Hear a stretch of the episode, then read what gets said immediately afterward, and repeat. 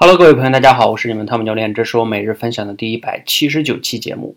今天中午呢，我们有一个学员啊，在我的直播间里演讲，他演讲了一个小故事，哎，关于爱情故事的哈，给你们讲一讲，你们一定喜欢听。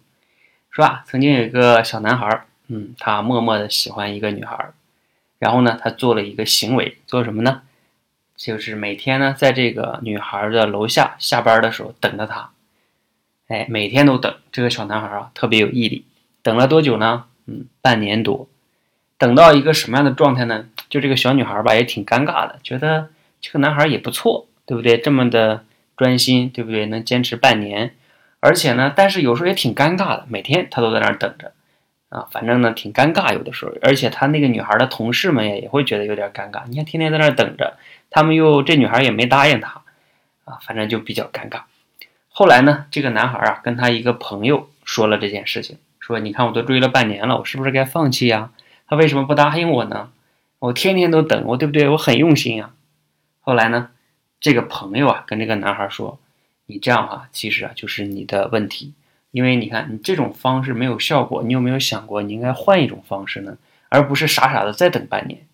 有的时候啊，光坚持是没有用的，你可能要需要换一种方式去打动这个这个女孩，因为你并你的最终的目的是要打动他，对不对？而不是要通过这种方式就坚持，你不行我就继续坚持。后来呢，他恍然大悟哈，所以后来这个男孩呢换了一种方式，换了一种什么方式呢？就是接下来呢他不去等她了，在楼下，而是给这个女孩每天写一封邮件，诶，去表达一些自己的想法呀、观点呀等等等等的。后来呢？再过了几个月，这个女孩呢就和这个男孩在一起了。那为什么后来这个女孩跟这个男孩在一起了呢？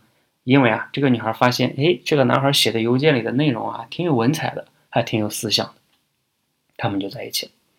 好，那这个故事呢，是我们今天中午啊，我们这个教练给我讲的。你听完这个故事呢，你有哪些启发和思考呢？其实啊，这个男孩呢，在这里边中有一个非常关键词，就是说行为和目的，对吧？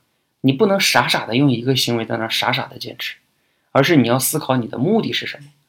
你的目的是要打动这个女孩，那有没有别的方式呢？那我呢，今天因为他直播完哈，还挺有个小插曲，就是因为我们这个学员啊，他自己呢是周末的时候呢，校区里特别忙，他每到周末工作特别忙，然后他今天来准备这个演讲的时候呢，也比较匆忙，就没有准备那么充分。然后他是个特别勤奋的人哈，就经常基本上每天都来演讲。那我后来也跟他说，我说有的时候你也要反思一下，你像不像这个故事中的小男孩一样呢？就是你为了每天能来演讲，每天来演讲，那你要不要反思一下，你来演讲每个阶段的目标目的是什么呢？这样的话呢，你有没有别的行为可以更好的达成这个目标呢？他说，哎，对对对，这个是我值得去反思的事情。大家都在市面上听过一句话哈，叫不要用战术上的勤奋掩盖战略上的懒惰。这句话真的是非常值得每个人去反思的。我也经常反思这句话，我自己做的好不好？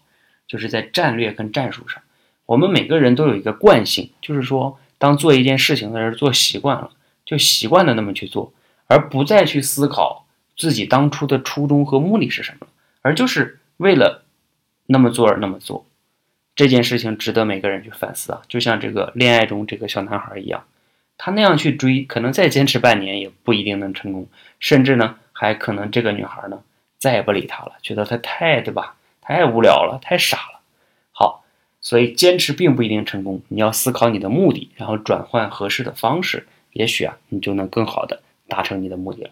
今天的分享呢就到这里哈，啊，希望呢对你有启发和帮助，谢谢。